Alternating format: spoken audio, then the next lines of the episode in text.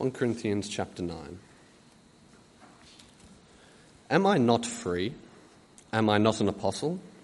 Have I not seen Jesus our Lord? Are you not the result of my work in the Lord? Even though I may not be an apostle to others, surely I am an apostle to you, for you are my seal, for you are the seal of my apostleship in the Lord. This is my defense to those who sit in judgment on me. Don't we have the right to food and drink? Don't we have the right to take a believing wife along with us, as do other apostles and the Lord's brothers and Cephas? Or is it only I and Barnabas who lack the right to not work for a living? Who serves as a soldier at his own expense? Who plants a vineyard and does not eat its grapes? Who tends a flock and does not drink the milk? Do I say this merely on human authority? Doesn't the law say the same thing? For it is written in the law of Moses, do not muzzle an ox while it is treading out the grain. Is it about oxen that God is concerned? Surely he says this for us, doesn't he? Yes, this was written for us, because whoever ploughs and threshes should be able to do so in the hope of sharing in the harvest. If we have sown spiritual seed among you, is it too much if we reap a material harvest from you? If others have this right of support from you, shouldn't we have it all the more? But we did not use this right. On the contrary, we put up with anything rather than hinder the gospel of Christ. Don't you know that those who serve in the temple get their food from the temple, and that those who serve at the altar share in what is offered on the altar? In the same way, the Lord has commanded that those who preach the gospel should receive their living from the gospel. But I have not used any of these rights, and I am not writing this in the hope that you will do such things for me, for I would rather die than allow anyone to deprive me of this boast. For when I preach the gospel, I cannot boast, since I am compelled to preach. Woe to me if I do not preach the gospel. If I preach voluntarily, I have a, a reward. If not voluntarily, I am simply discharging the trust committed to me. What then is my reward? Just this, that in preaching the gospel I may offer it free of charge, and so not make full use of my rights as a preacher of the gospel. Though I am free and belong to no one, I have made my assail, I have made myself a slave to everyone, to win as many as possible. To the Jews, I became like a Jew, to win the Jews. To those under the law, I became like one under the law, though I myself am not under the law, so as to win those under the law. To those not having the law, I became like one not having the law, though I am not free from God's law, but am under Christ's law, so as to win those having the law. To the weak, I became weak, to win the weak. I have become all things to all people, so that by all possible means I might save some. I do all this for the sake of the gospel, that I may share in its blessings. Do you not know that in a race all the runners run, but only one gets the prize? Run in such a way as to get the prize. Everyone who competes in the games goes into strict training. They do it to get a crown that will not last, but we do it to get a crown that will last forever. Therefore, I do not run like someone running aimlessly. I do not fight like a boxer beating the air. No, I strike a blow to my body and make it my slave, so that after I have preached to others, I myself will not be disqualified for the prize. Well, it's wonderful to be with you tonight and to share God's word with you. Let's pray that God would give us understanding of his word. Heavenly Father, Lord, we know that your word is a challenge to the comfortable and a comfort to the challenged. And so, Lord, we pray that your word would do its work in each one of our hearts as we have need. And we ask it for the sake of Jesus, our Saviour. Amen. When I was at university many years ago, I had a friend who was studying psychology, and every week she would tell me about the crazy psychological experiments that they would perform back in the nineteen sixties and the nineteen seventies before ethics committees got involved and stopped you from doing that sort of thing. And every week I would wish that I chose to do a more interesting degree than accounting. My favourite was the Stanford Marshmallow Experiment that was uh, run by a man called Walter Mischel in nineteen seventy-two. And he was studying self-control. And what he did is he bought a whole bunch of four-year-olds and he'd stick them in a room and he'd put a marshmallow in front of them. And then he would say to them, you can eat that marshmallow now, but if you wait until I come back, I'll give you another one. And you can have two. One now or two later. Tough choice. And then he'd leave the room. Now you can imagine what happened next, can't you? We're talking about four-year-olds here. Almost all of them ate the marshmallow immediately. Uh, others, they did resist, and I quote, uh, some would cover their eyes and their hands uh, and they would turn around so that they couldn't see the tray. Uh, others uh, started to kick the desk or tug on their pigtails. Some stroked the marshmallow as if it were as a tiny stuffed animal. This is the cutest experiment ever, isn't it? Um, the child that lasted the longest actually sat in the corner, facing the corner, uh, stuck her fingers in her ears and sang loudly to herself to stop her from eating the marshmallow. And what Walter Mischel discovered was that, surprise, surprise, four-year-olds aren't very good at self-control. I think anyone who's spent any time with a four-year-old could have told you that. But what he went on to discover, and what was the point of the whole exercise, was that actually Uh, the little ones that could last longer, well, as the years went by, they started to do, they tended to do better at school and, and at university. They tended to do better in their careers. Just kind of almost in any way they measured it, uh, they tended to do better in life. Those who had more self-control were more successful in life. And I think that makes sense. I think uh, we instinctively know this, don't we? I would like to be a more self-controlled, a more self-disciplined person. I think it, it, almost any of us can imagine the parts of our life where that would be useful. You know, in our studies, getting our assignments done, concentrating when it's time just to, you know, knuckle down for exams. Uh, you know, if, if we uh, have health and fitness goals, being more self-controlled is, is kind of really important. But even in our relationships with our families, with even those of us who are married or who have boyfriends and girlfriends, we can imagine ways that being self-controlled would be really good. And look, we could even have a really fruitful discussion about how important self-control is, is in our spiritual lives. But why am I even kind of talking to you about self-control?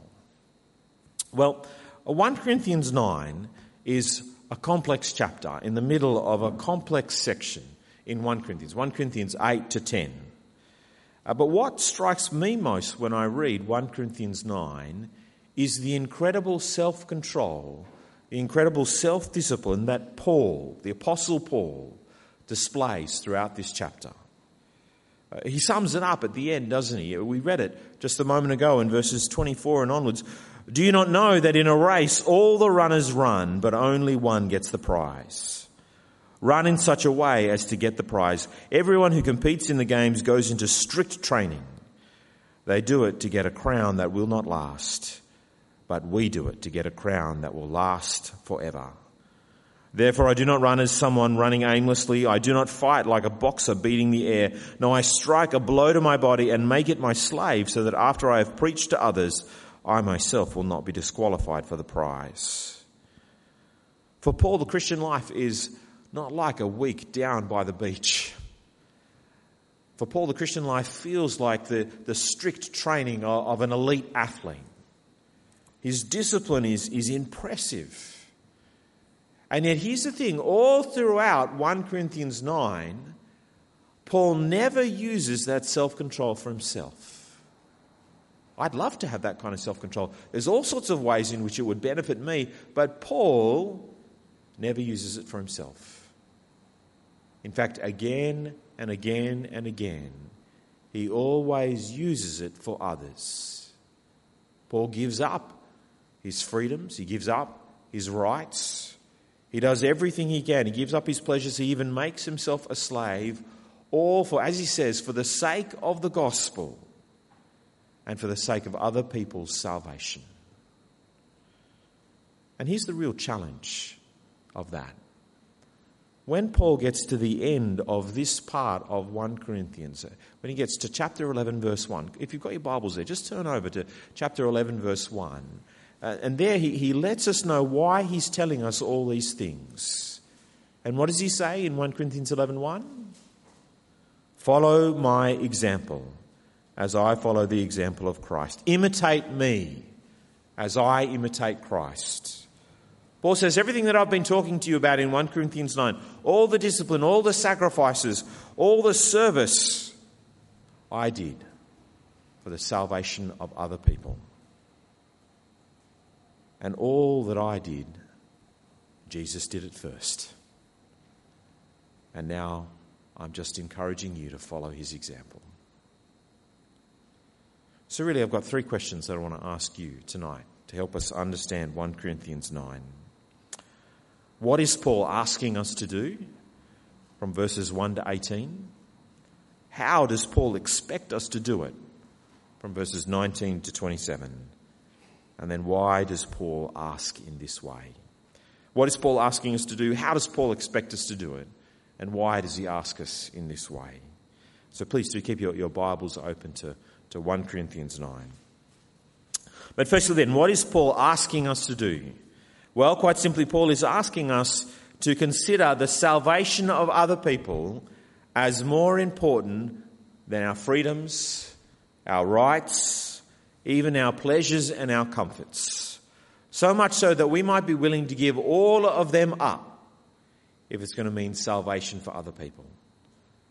That we might give them all up if it means that we might take away any hindrance, any hurdle, any barrier from other people hearing the gospel of the Lord Jesus Christ. But Paul knows that's a huge thing to ask us to do. Having freedoms and, and protecting freedoms, that's a big part of our culture, isn't it?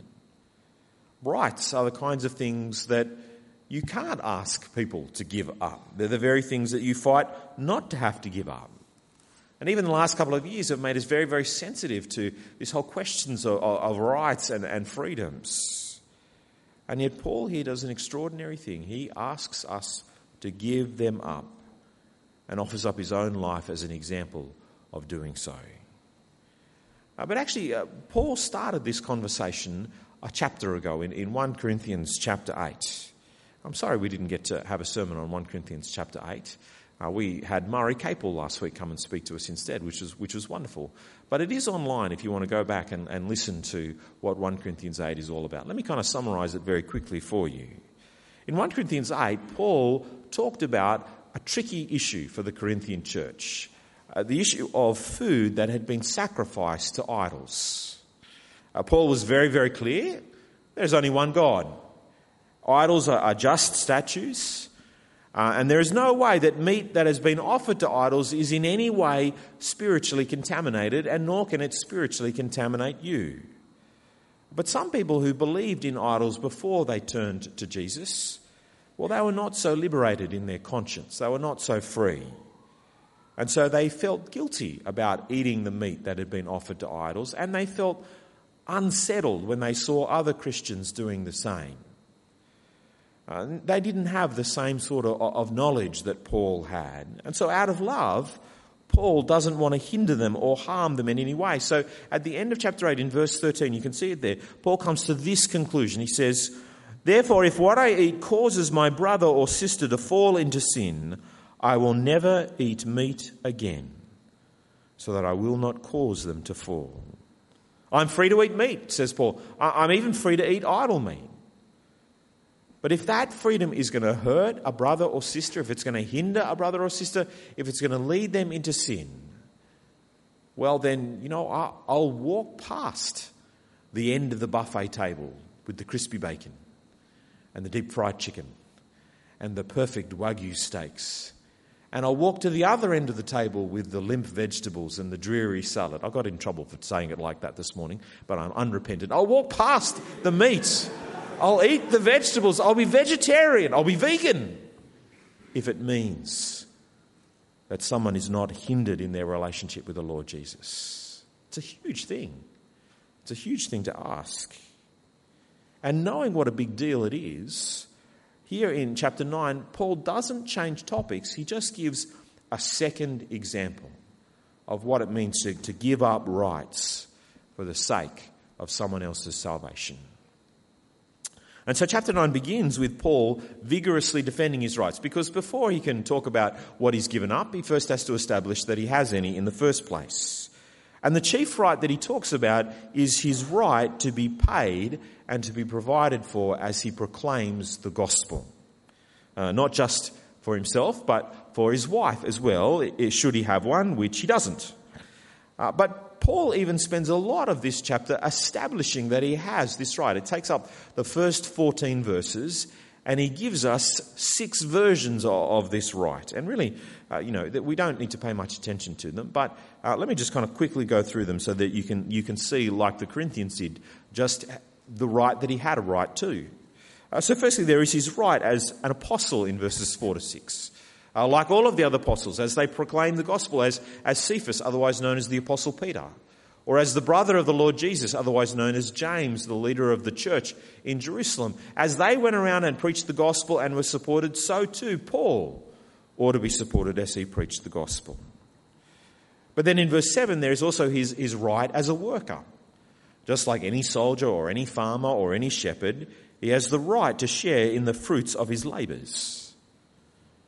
And then thirdly, there is his right under the law of Moses, that even the oxen gets to eat the grain as, as they tread it out. So too a preacher of the gospel ought to be able to reap a reward, reap, eat from, from the work that they do.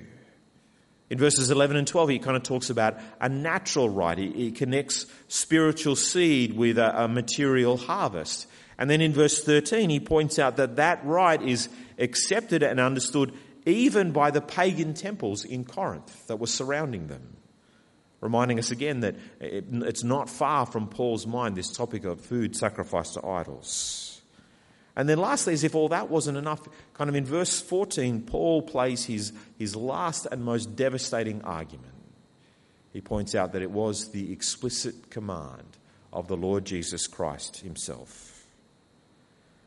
And yet despite exhaustively arguing for this right, uh, Paul makes it very clear that this is a right that is given up. Have a look at verse twelve, would you? But we did not use this right. On the contrary, we put up with anything rather than hinder the gospel of Christ.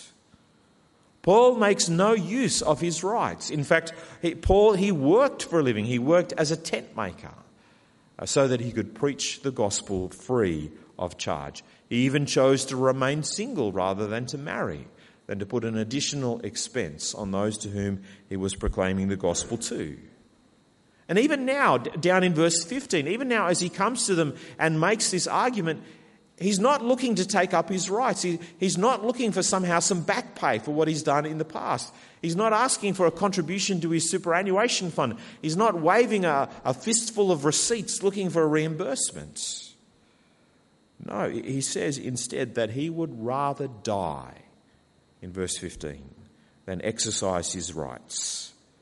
He would much rather preach the gospel to them free of charge, and it was his choice to do so. Now, in verse sixteen, it's a strange little verse, verse sixteen, but in verse sixteen, he makes it clear that his choice is not whether or not he would preach the gospel. No, no. Paul knew he had to preach the gospel. Paul was, he was compelled to proclaim the gospel. It was the Lord Jesus Christ who appeared to the Apostle Paul on the Damascus Road who commanded him to preach the gospel. That's not a choice. But Paul could choose to do it for nothing. That was his choice, and that's what he wanted to do. He wanted, verse eighteen, to offer the gospel to them free of charge. He didn't want people to have to pay for it.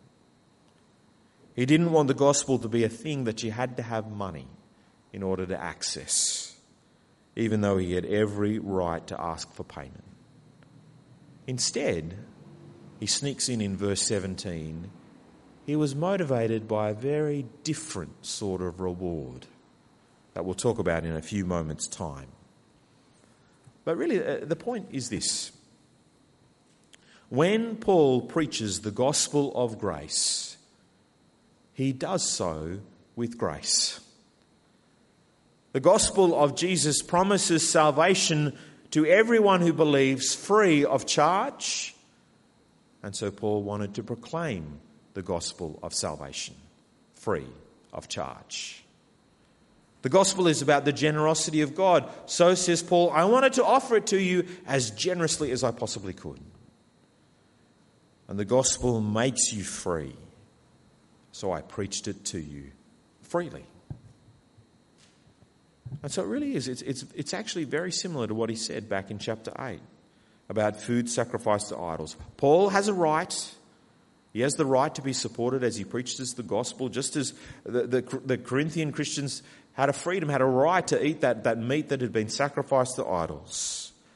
But Paul freely gives it up for the sake of the salvation of other people, so as to not put any stumbling block or any barrier between them and the gospel, especially not something as insignificant as money. And there is a really important principle here, isn't there?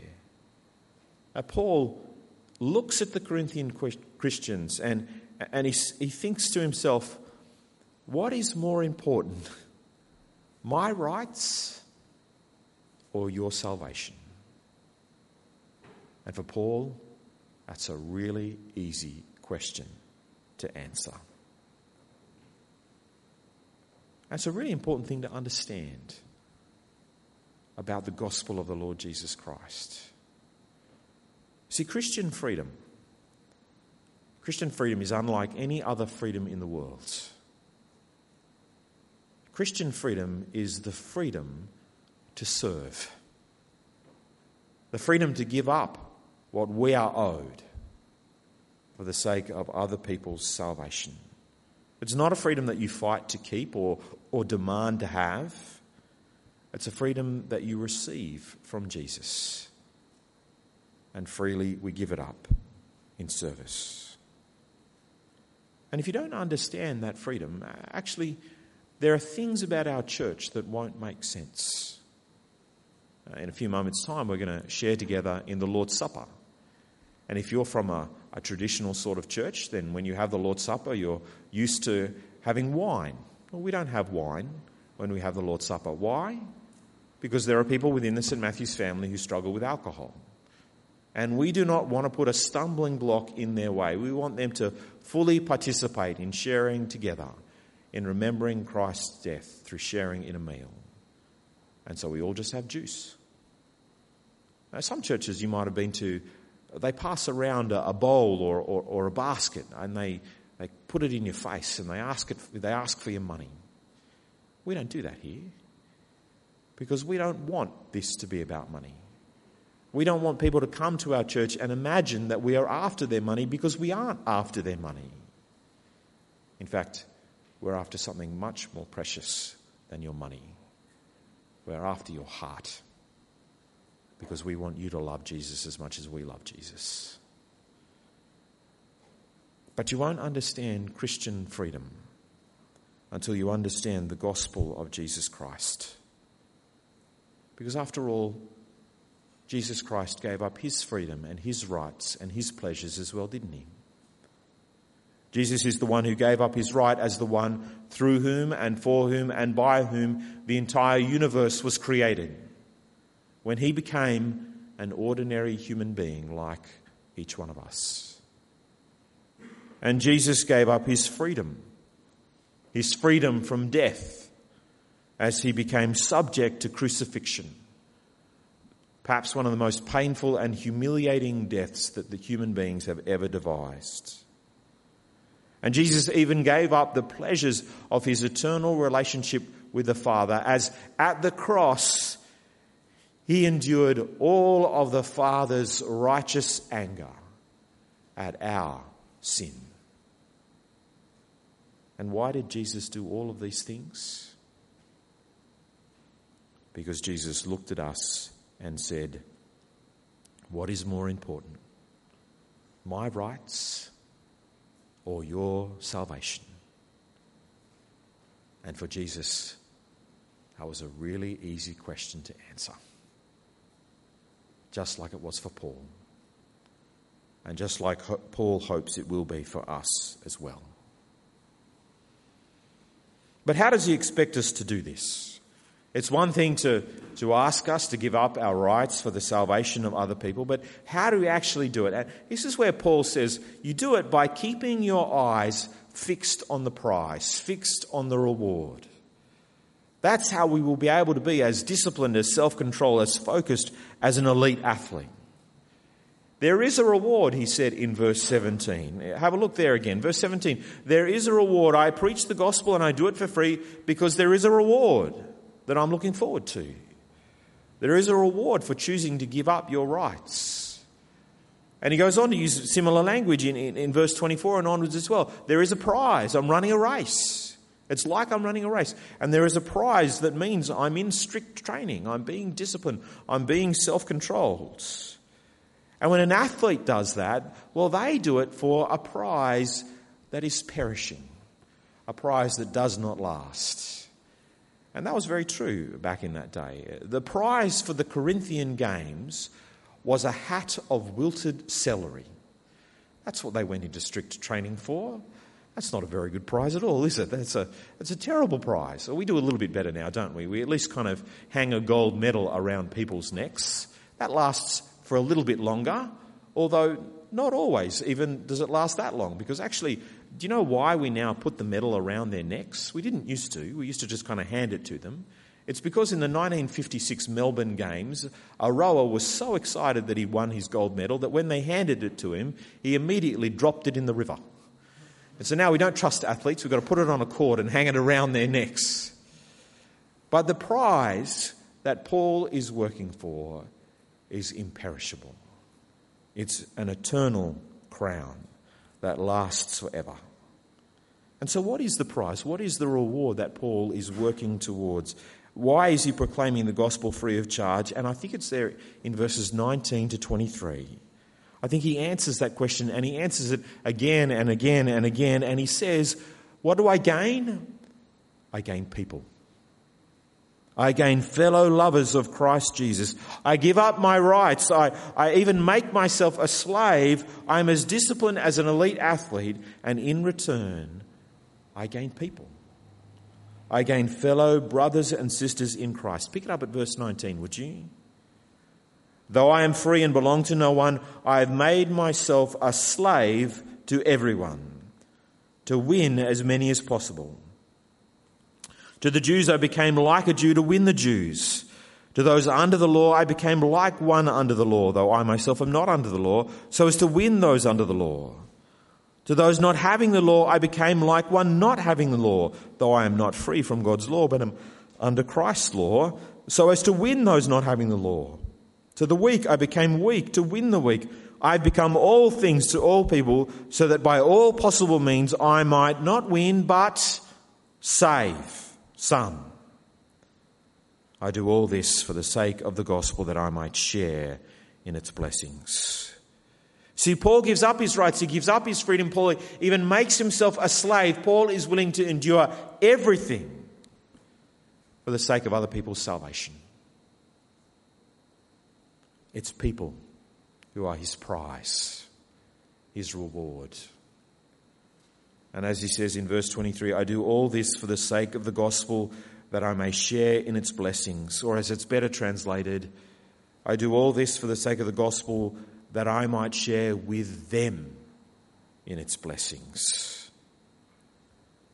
See, Paul wants the blessings of the gospel. Who wouldn't? The blessings of forgiveness and pardon. That's the promise of the gospel of Jesus Christ. How wonderful it is to know that all that we have done, all that we have thought, all that we should have done, all that we have failed to do, all of it is forgiven in Jesus. What a wonderful blessing.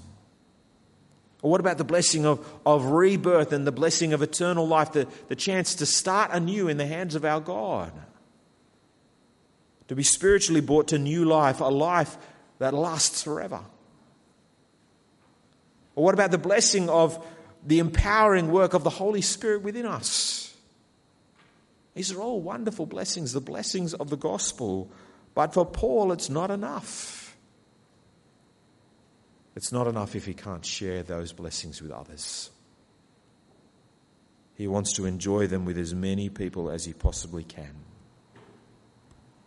This reminds me of a, a moment many, many years ago. I was in a, a group of people listening to a, a great evangelist called John Chapman, who some of you may have heard of. And uh, someone asked John, uh, what's your goal in life, John? And quick as a flash, because John Chapman was always as quick as a flash, he said, my goal is to get to heaven and to take as many people with me as I can. What a great goal.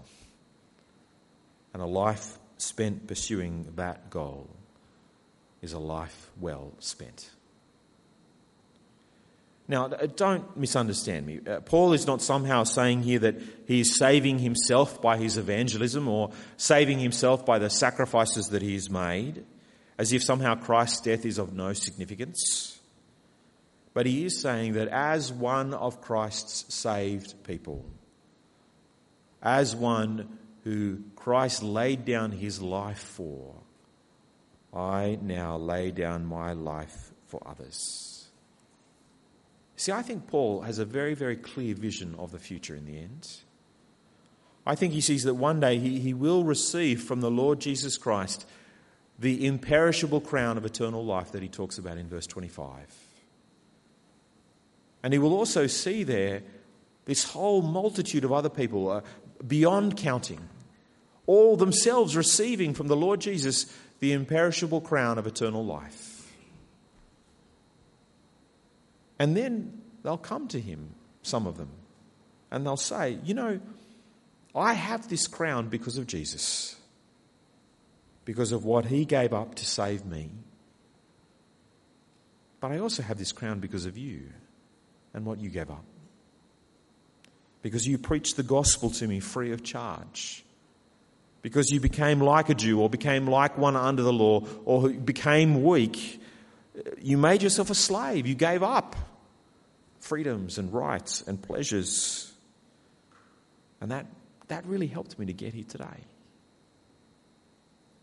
And Paul will say, it was worth it. Every moment, every sacrifice, it was worth it. To see you here today, to see you receiving from Jesus the crown of eternal life, that's why I did it. That's my prize. That's my reward. And what a prize it will be. We need to finish up. Just time for one more question. Why does Paul ask it of us in this way? Why does Paul ask us to give up our, our, our freedoms and our rights for the salvation of others? Why does he set us an example? Why does he ask us to do it voluntarily? He wants us to choose to do this, like he chose to give up his right to be paid. But why didn't he make it a command? He could have. He's the apostle. Why didn't he make it a rule? He could have. He has the authority. But instead, he, he just asks us to do it freely. And part of the answer is that's the nature of the gospel, isn't it? That's the nature of Christian freedom. And the Apostle Paul is the last person in the world who will want to take Christian freedom away from us. But mostly I think it's because Paul doesn't want us to lose our reward either. Paul wants to leave to us the same choice that was left to him, the same opportunity to give things up for the sake of of others' salvation, so that we might have opportunity to look forward to the same reward that he looked forward to. See, I think Paul wants us to look forward in the same way he did, to look forward to that great day when those who have put their faith in Christ will receive from Christ the imperishable crown of eternal life. And Paul wants us to imagine the great throng of people, number beyond counting, that we will see around us, all receiving their own crowns of eternal life. And he wants us to have the joy of some of them coming over to us and saying, you know, I have this crown because of Jesus, because of what he gave up to save me. But I also have this crown because of you, because of what you gave up for me, because of the freedoms and the rights and the pleasures that you gave up. That that really helped me to be here today. You know, that, that time you welcomed me to church, I was really nervous. It really helped me the way that you looked after me and, and sat with me and talked with me. Or the way that you you prayed with me when God felt so very far away. Or the way that you sat with me while I grieved and hurt and you didn't judge me. Or the way that you opened the Bible with me and, and, and read it because I really needed to hear God's voice. Or the way that you, you shared a meal with me. The way that you shared your life with me. Or the way that you took that week off and you, you went and you, you were my leader at a camping ground. And you taught me so much. Or the way that you, you brought me along to... to what's next, and then to, to Christianity Explored, and, and I got to hear about Jesus. The way that you removed stumbling blocks, the way that you removed barriers, you removed hindrances, even though you didn't have to. The way that you served me. That made a difference. The way that you showed me Jesus. By making my salvation more important than your rights or freedoms or pleasures. That really helped me here t- to get here today.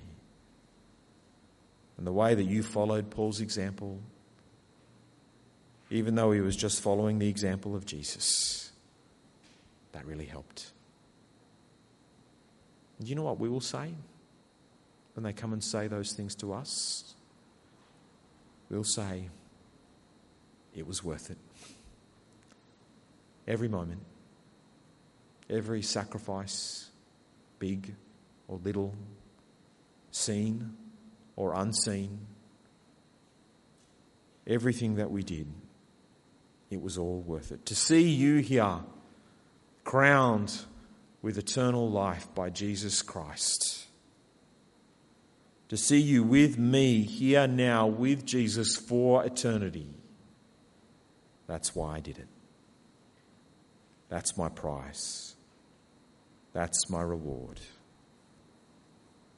And what a reward it will be. And what a joy it is to serve Jesus and to be a slave of each other. Let's pray.